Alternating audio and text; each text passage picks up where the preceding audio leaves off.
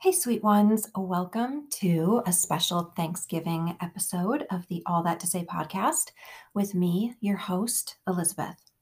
On this podcast, we talk about the hard stuff. A, because I've been through a lot of it. B, because most of you have too. And C, because I believe that we have a God who deserves our thanks and praise. I've heard it said that no matter how hard your life is, there is always always, always something to be grateful for.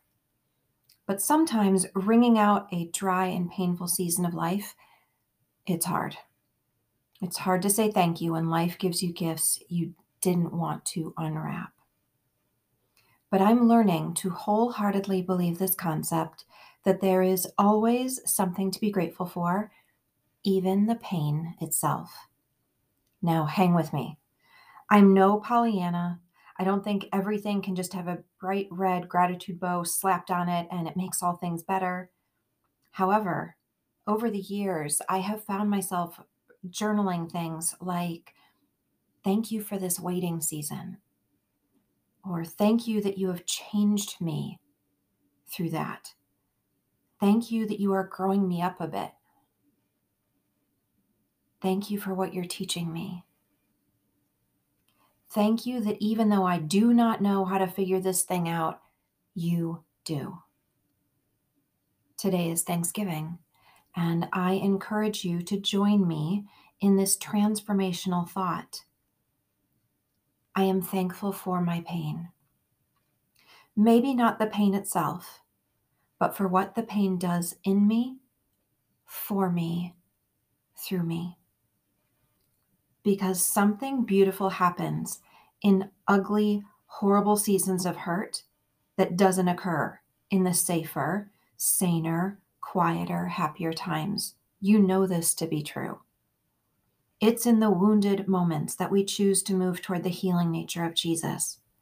It's during our brokenness that we find our hearts softer to the needs of others because we resonate. And those things are gifts, deep deep gifts that only those who are enduring pain have access to. Pain can injure, don't get me wrong, it can take us out of the knees and out of the game. But if we will start to thank God for who He is in our trials and troubles, He can transform them. Our hurt can heal others. The breakthrough of our darkness can bring light to someone else who is lost the comfort we receive from God can become the comfort we hand out to others. You cannot tell me that you are not more of something good than you were before your painful season. You are more than likely wiser, stronger, softer, more empathetic, more vulnerable, gentler, more something good, less something not so good. Your pain has and will bring forth beauty in you if you let it. So, with this perspective, this Thanksgiving, we can add to our gratitude list I am thankful for this pain, and we can mean it. 1 Thessalonians 5:18 In everything give thanks. So sweet ones, all that to say, you are the unconditionally beloved daughter of God, and he is so delighted with you.